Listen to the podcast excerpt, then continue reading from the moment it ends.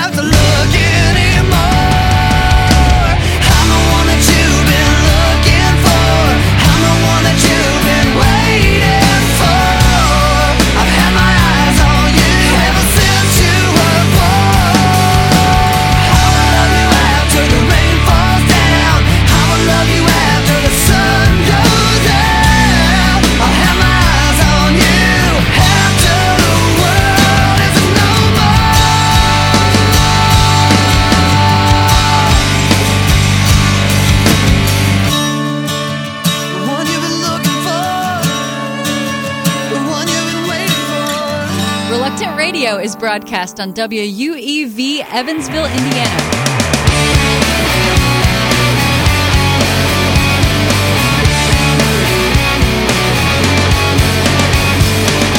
Echoes the sound of a rusty box. Around it goes till out something pops. A tooth is lying, he is weak and he is old. And it scares me every time. Feel my knees shake underneath. Counting myself through my almost shattered, shattering teeth. But without fail, your spirit sweeps me off my feet so I can scream. What's see is that I'll always be just yours.